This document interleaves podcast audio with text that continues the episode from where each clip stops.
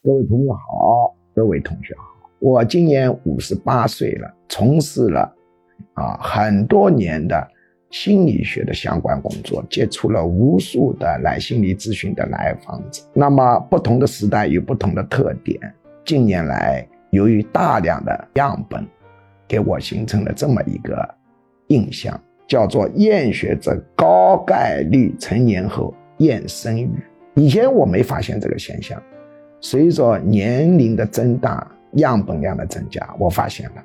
那我去外出了解，我发现厌学的人长大后生育小孩的愿望降低。